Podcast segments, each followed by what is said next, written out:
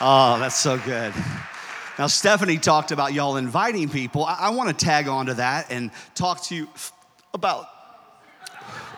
It's okay, it's the baby. it's okay. No, I'm kidding. That's funny.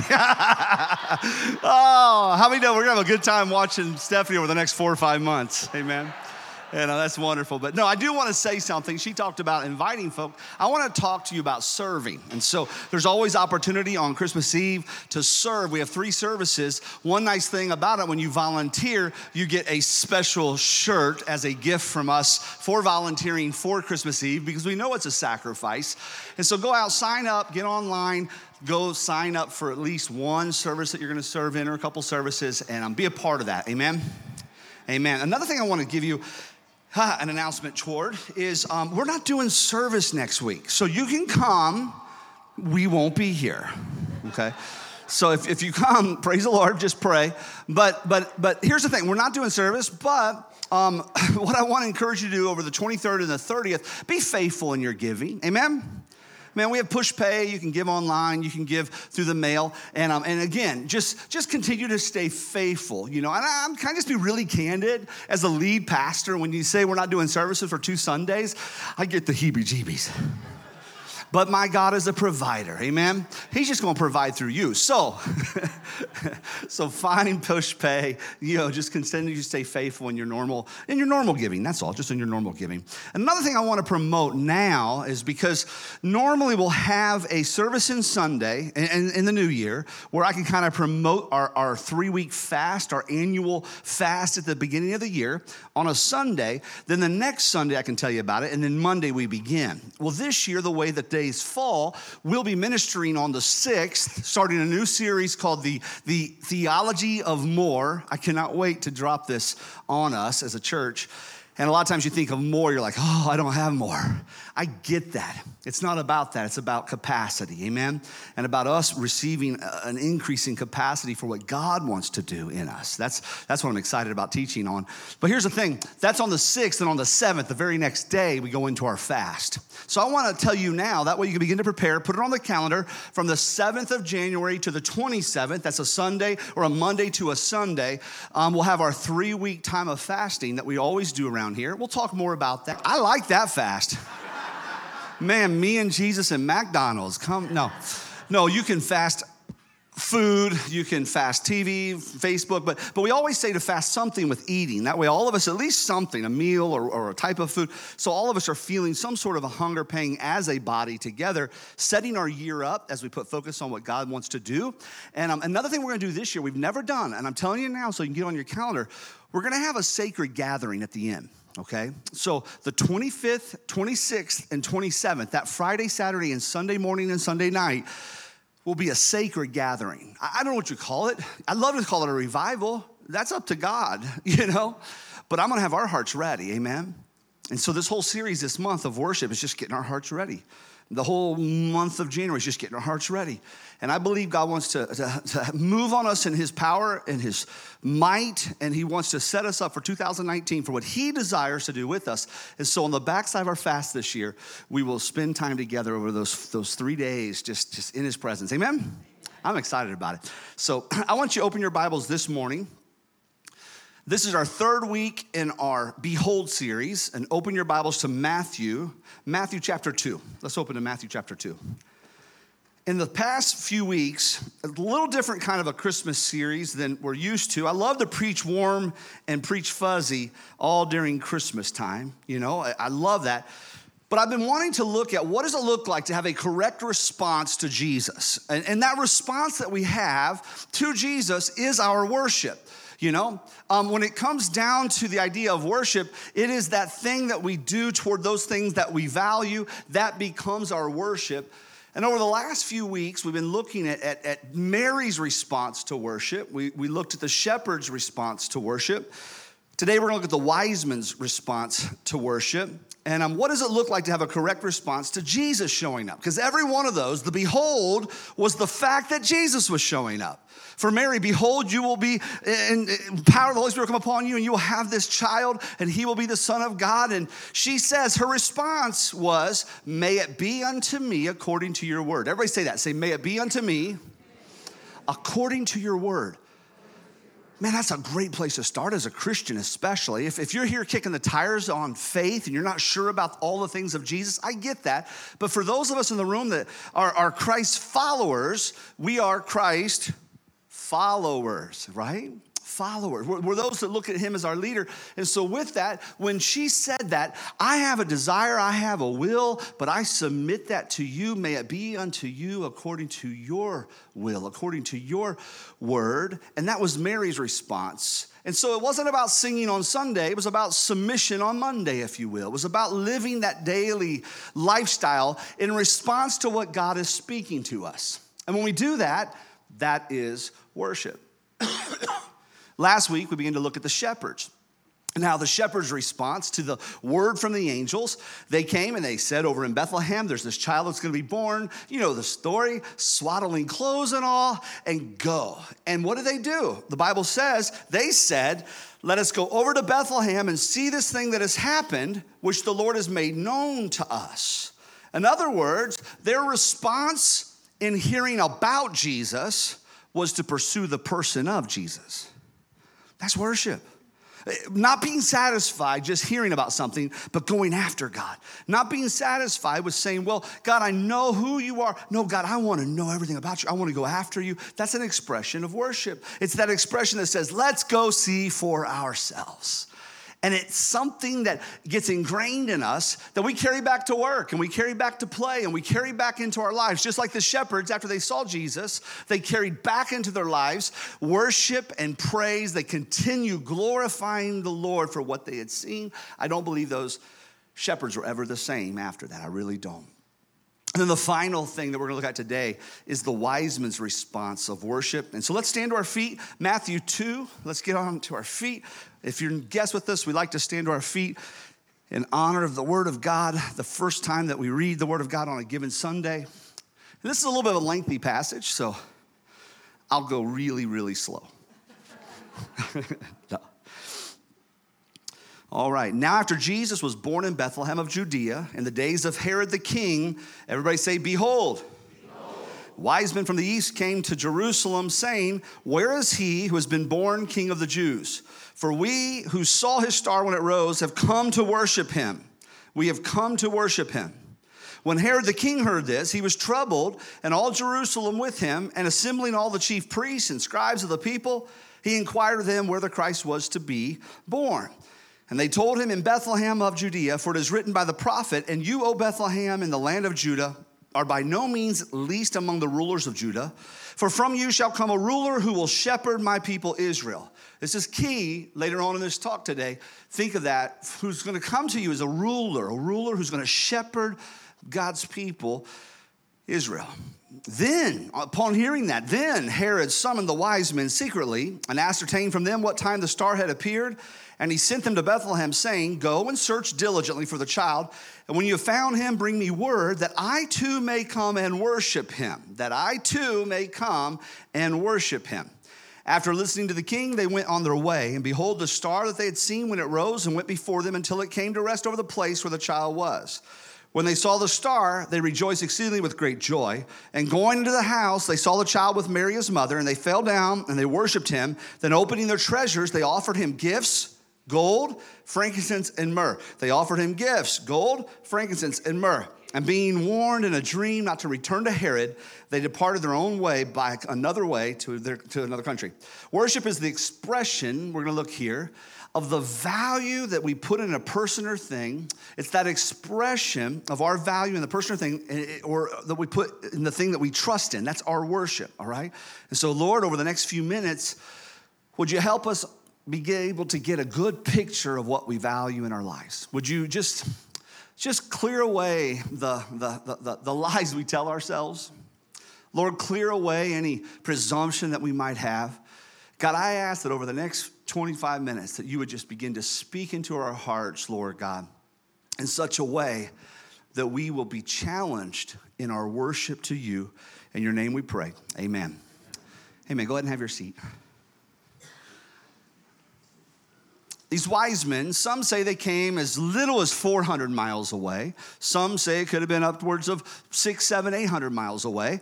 But it was quite a journey for them. And with them coming to worship Jesus, we can see there was some sacrifice that was mingled in with their activity to come worship. They could not have worshiped without sacrifice. Some of the sacrifice that they had, obviously, was that time that they spent traveling, the wear and tear on their automobiles, you know all those kinds of things. They had to come all that way. And, and then the other sacrifice, which is obvious, is the gifts that they brought. They brought appropriate gifts. Everybody say appropriate gifts. Yeah, they brought gifts for a king. They brought gifts for a priest. They brought gifts for a prophet. When it came down to these gifts, that gift of gold was in the ancient world always a symbolic thing that you would bring to a king or you would give to a deity, that little g, you know, little gods. But that idea of gold symbolized the kingship of Jesus. Frankincense was something that would be taken down and reduced into perfume, or it was reduced into to, to incense and burned. And it speaks of the priestly gift that came to Jesus because he is a great high priest. He's our mediator, Jesus is, between God and, and man. Again, looking at these gifts should remind us of the reason why we praise Jesus. Amen. It reminds us of like last week, wonderful counselor, mighty God, etc. And then the myrrh was something that often would be used in, in, prophetic ministry, and it would be something that would be applied upon the prophet when he was anointed. It was something that would be used in death. So it speaks of things that are in the future. Jesus had myrrh upon him when he was embalmed, or not embalmed, but when he was um, um, um, um anointed, when he was placed in the tomb, you know? And so myrrh is a representation of a prophetic thing. It's the anointing of Christ that's upon the office of him as prophet, this anointing that was upon Jesus. And so we have gold, we have frankincense, and we have myrrh. Those are the offerings. Everybody say the offerings that were brought, that was the expression of value in this baby that was brought by the wise men when they traveled so far. It was an expression of their worth, it was an expression of their value. What they looked at when they saw this baby, what did this baby warrant? This baby warranted offerings of gold, frankincense, and myrrh. Amen? Everybody say their worship elicited an offering. Oh no, it's a money sermon. hold on, no, it's a sermon on worship, is what it is, but hold on. Because I do think when it comes to those things that we treasure, we've got to realize those things that we treasure are an expression of our worship. Worship, I told you the first week, worthship, the old English word for worship, where it came from, is value, worth. What is something valued to you? And it's an expression of how much we value that. That's what we apply to that. And so here we see wise men coming from afar, bringing the sacrifice of travel, bringing the sacrifice of offerings, because they came to, the scripture said it, they came to worship worship him. Amen. Here's what's wild. Watch this. In Matthew chapter 6, 24, it says, No one can serve, and some translations will say worship, those, those will be interchangeable. No one can serve two masters, for either he will hate the one and love the other, or else he'll be loyal to the one and despise the other.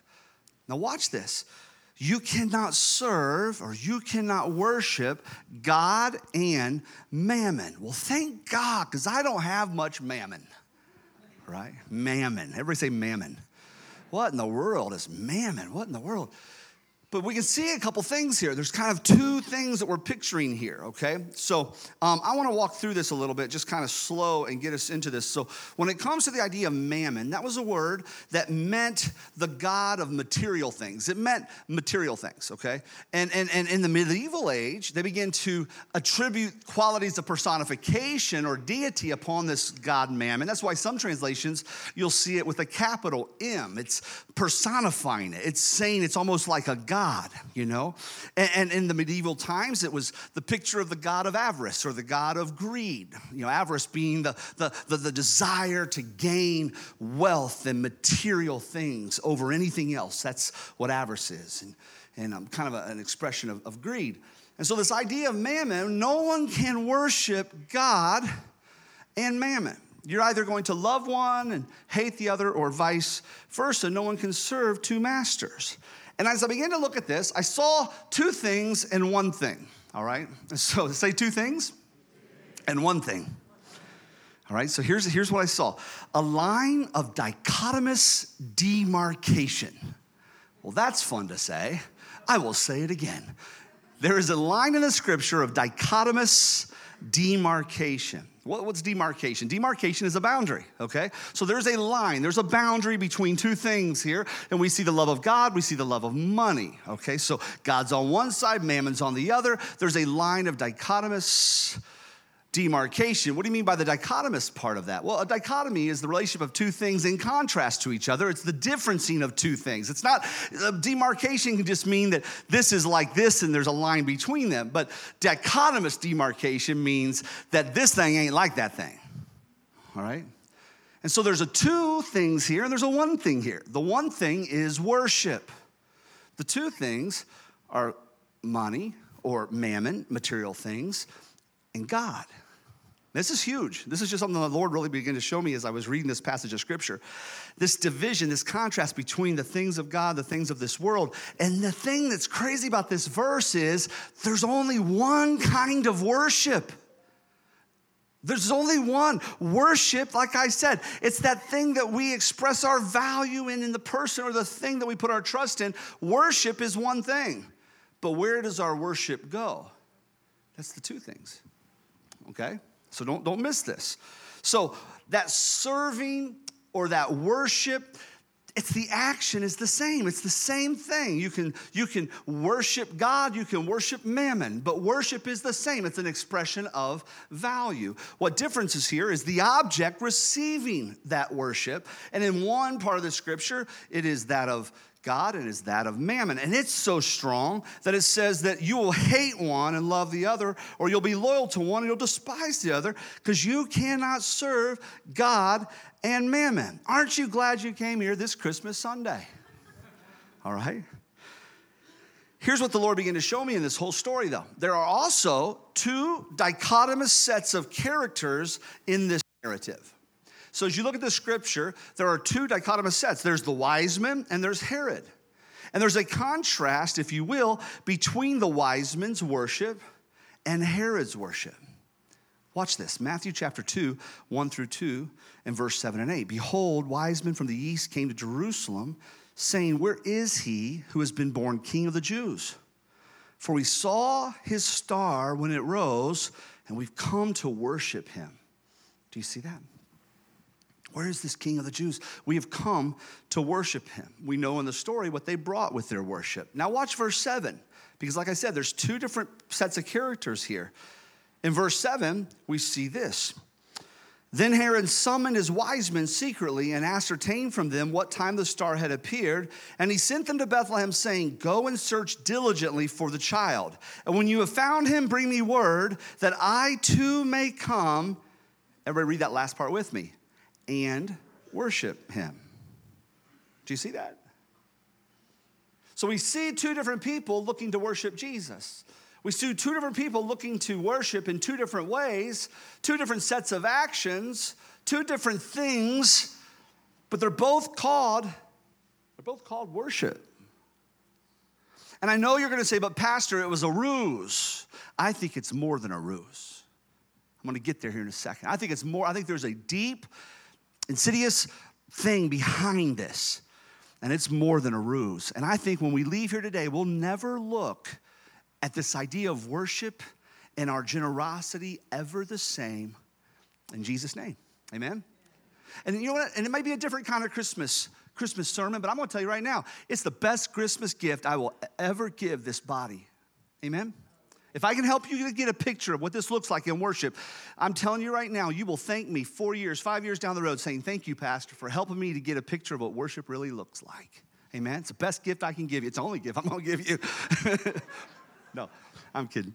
that and a t shirt if you'll come and volunteer. Okay, so.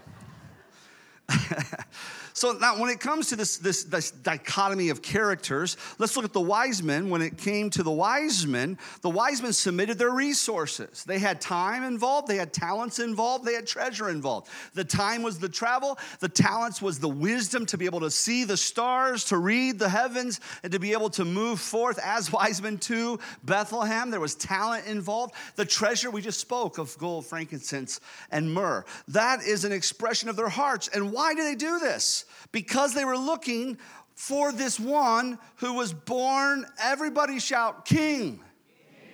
They were looking for the one who was born king of the Jews. For them, when they heard that he is king, it elicited within them a response that they had to travel to see this king. Man, it's not good enough to hear. I got to see it for myself. They had to travel. They, they heard he was king, and that means he's Lord. And man, that means I need to be with him. That means I need to see this for myself. I need to get there for myself. Because, everybody say again, because he was king. Yeah, yeah, yeah. Now, Herod on the other side, looking in contrast here between the wise men's worship and Herod's worship, Herod, he didn't even want to take a chance that his life as he desired it could be put at risk by the baby who was being proclaimed to be King of Kings and Lord of Lords. Why? Because Herod, under Roman institution, was placed as king of Judea. He was the king of that region. Had his, his fortress, had his money, had his minions had everything that you could ever want, didn't have the heart of the people in some ways, you know. But it was one of those things. This is a man who had been flowing down from the, the Maccabean generation, those who had claimed back the temple. Uh, it was amazing, this, this, this lineage of this fellow, but he had pushed away from his lineage. He had pushed away from being one that practiced his, his, his, his religion toward God correctly. And all he could think about was, this is going to mess up my life. This is gonna put a, a dent in my desires. This is gonna ding my wishes. This is something that's gonna affect me. So, with it, he is talking, bring this child to me that I might worship him. Bring this child. He was the king. Amen. So, one group is going to worship the King of Kings and Lord of Lords, submitting to that kingship, bringing gifts warranting a king, but also a prophet and a priest. The other man, man, he is in the station of a king I am on the rulership of this city, this country, this, this region. I'm, I'm, I'm, just like us at times, we're in the rulership of our own hearts. We sit on the throne of our will and our desires, and that's the place meant for Jesus.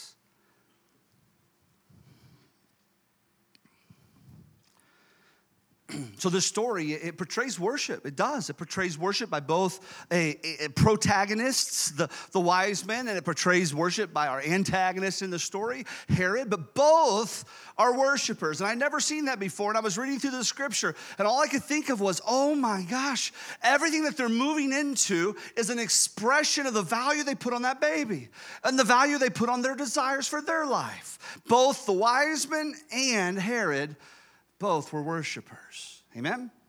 I want you to be able to see that. I don't want you to miss that, all right? Remember, in our first week of the series, I said that things are birthed out of the womb of the worshiper. Remember, I said that? That God wants to do things in your family, and God wants to do things in your church, and God wants to do things in your city, etc. And He burst that through the womb of His bride. His bride is the church. That's you. He's, he's the groom, we're the bride. That's a beautiful picture. I know it's different for us guys, you know? Years ago in Ohio, we had this big guy we called Plowboy. He sent, went to heaven and always wore bib overhauls, and he would come up to me every Mother's Day. And the first Mother's Day he came up to me, he looked at me, and I didn't know what to say. He wanted his flower. I'm like, you're not, you're not a wild woman. And I looked at him, I said, here. And he goes, well, thank you. And I said, well, you're the ugliest mother I've ever seen. And for like the next 10 years of being in that church, every year, big old Fred Fowdy, plowboy, would come up for his flower. And I'd have to think of some other, another mother thing, you know. No, us men, it's a weird thing for us to think that we have a womb. But spiritually, God will birth things in us. He will birth things through a worshiper. He'll birth things through one who says, You are king of my life, and I will submit to your leadership. And here we see another picture of that. Like I said with Mary, she said, May it be unto me according to your word. And God began to do a thing that literally within her became the Son of the living God. That, that, that became the one who would be born a babe, raised a man, man, die on a cross, raised three days later, and is coming back for us. I don't know about y'all, I kind of hope soon, you know. I wouldn't mind I wouldn't mind seeing maybe one of mine get married and a couple grandbabies, maybe, but I got three girls, so if the Lord comes after that, I'm happy because I don't, I don't have to pay for one wedding. no. oh, come, Lord Jesus, quickly come.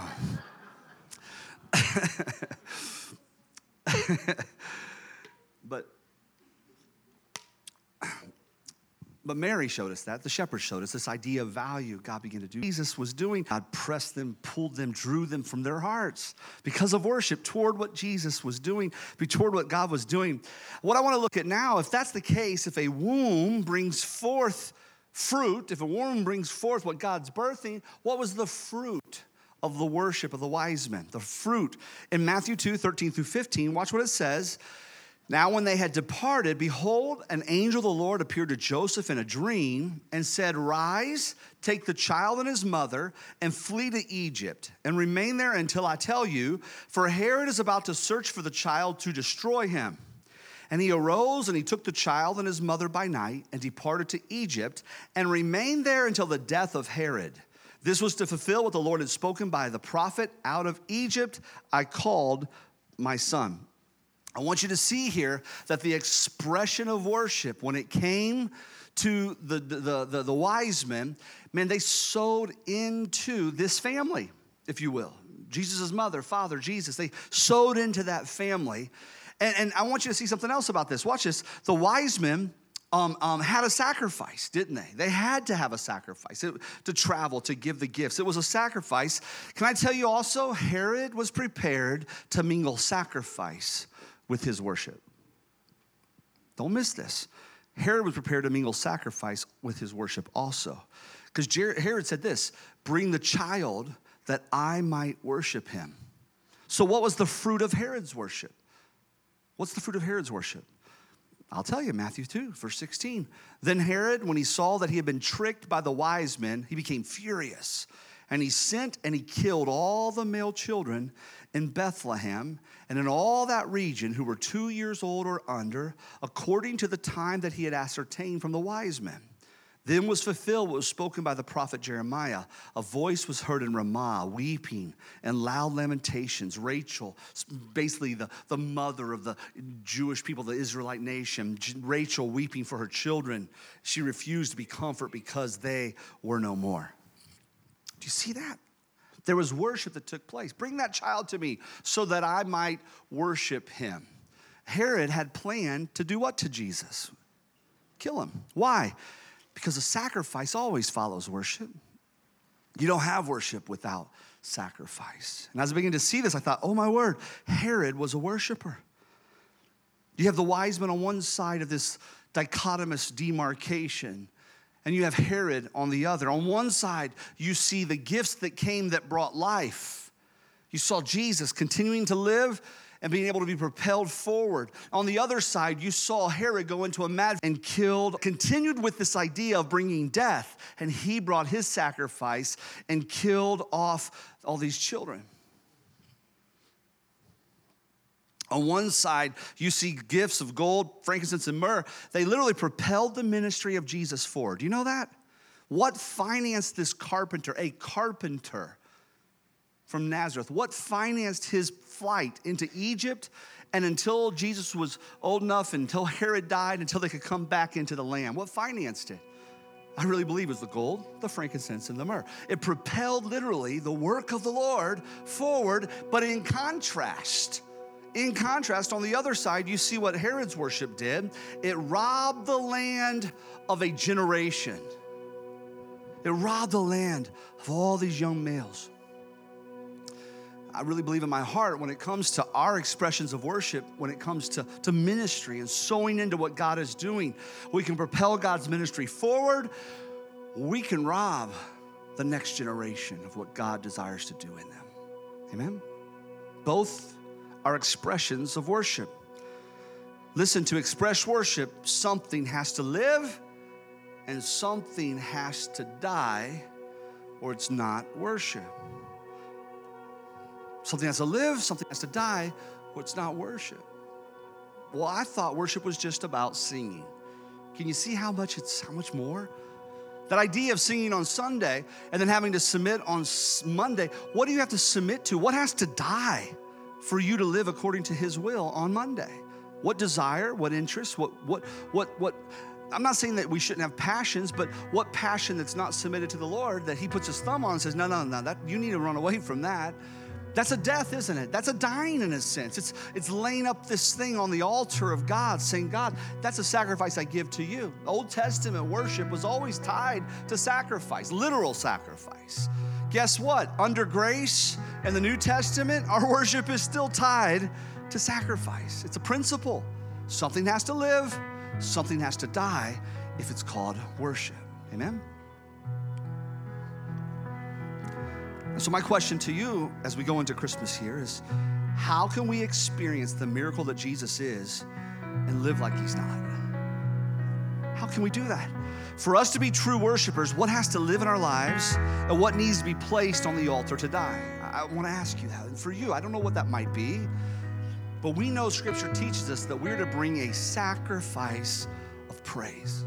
Praise, worship, it always links in with sacrifice. It always links in with something having to die. Today, you're here in church, you know.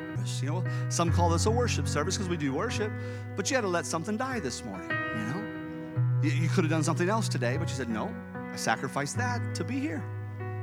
It's that way with everything when it comes to worship.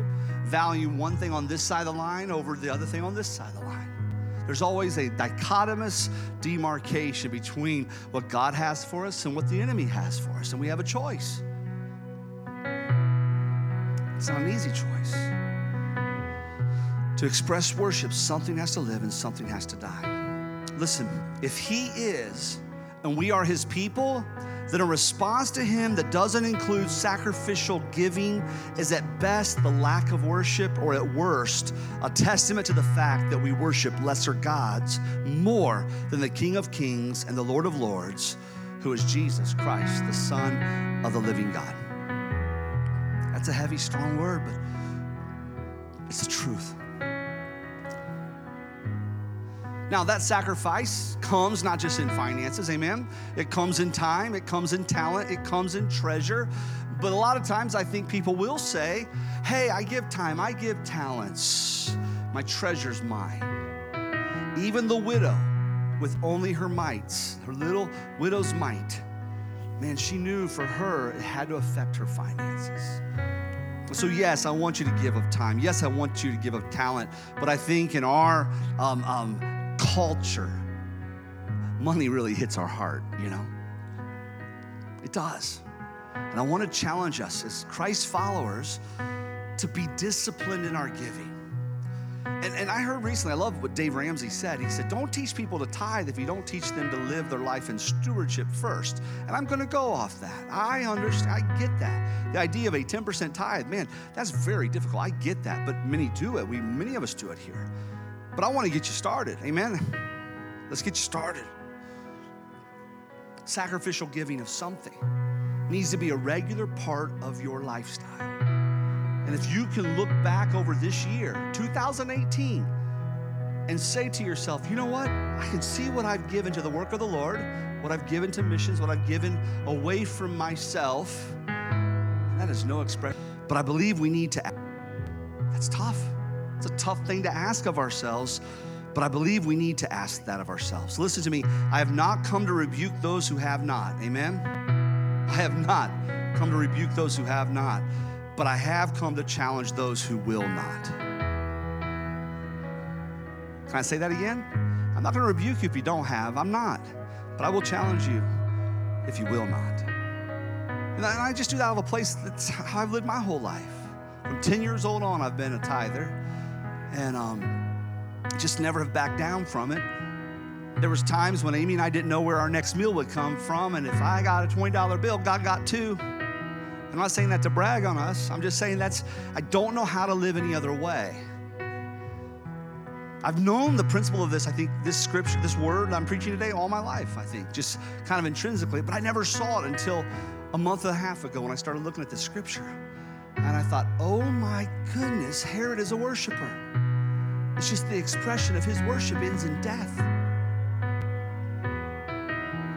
Could, could it be that the heart of Herod's worship, his, his object of his affection, could it be that literally it was the spirit, if you will, of mammon? Literally a demonic presence that he's choosing to value over the life of Jesus? Could it be? I'll let that rest on us. I, I know the word mammon means greed. Know that. Is it a demon? I think at times it can be a stronghold in our lives. Amen. For sure. And so I'll just say it this way if your relationship with God hasn't touched your finances yet, then the worship of God hasn't touched your heart. It hasn't. For us to be true worshipers, what needs to live in our lives today and what needs to be placed on the altar tonight? What is that? Now, let me go back to all, all, things as we close the series. For some of you here, what needs to live, there may be something that you need to start. For some of you, what needs to die, it may be a relationship that needs to end. You know, for some of you, it is the giving thing. You look back over your course of this year and you go, man, I know what I made. And man, this is what I gave.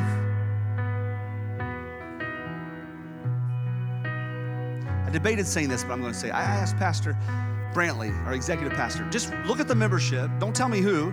Just look at the membership as far as running our query. Our, our, our, our computers will let us run a query. Everybody's getting real nervous right now. I just said that. You're like, man, my, I just drew my shorts up. no, I'm sorry. You guys are, you're too holy. You're too holy. And I just said, just, just let me know. Is there members that haven't given anything? Don't tell me who. I just want to know. Are there members that haven't given anything? Blew my mind when he said handfuls, handfuls, handfuls of members. That's a Christ follower. That's somebody who, as a member, you're supposed to serve, you're supposed to give, you, you know, I mean, not a dime. Blows my mind. And it's not because we need your money. We're doing quite all right. Amen? It just blew my mind. Not a dime.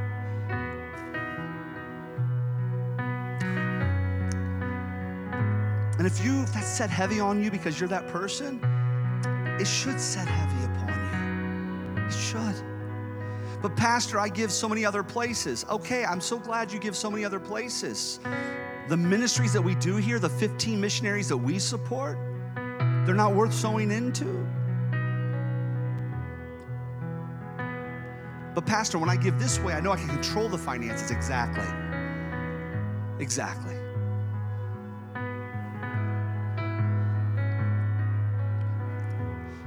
My waitress a $100 tip.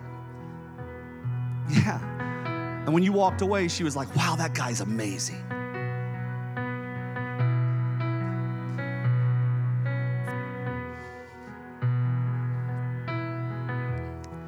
Man, what do we do when it's all of us together just sowing into his kingdom and nobody gets credit but Jesus?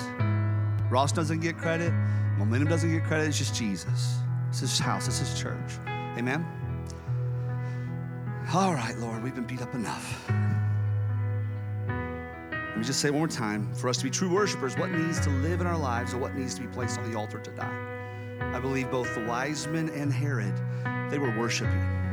One worshiped unto life, one worshiped unto death. One propelled ministry, one killed off a generation from knowing. Both were expressions of what they put value in.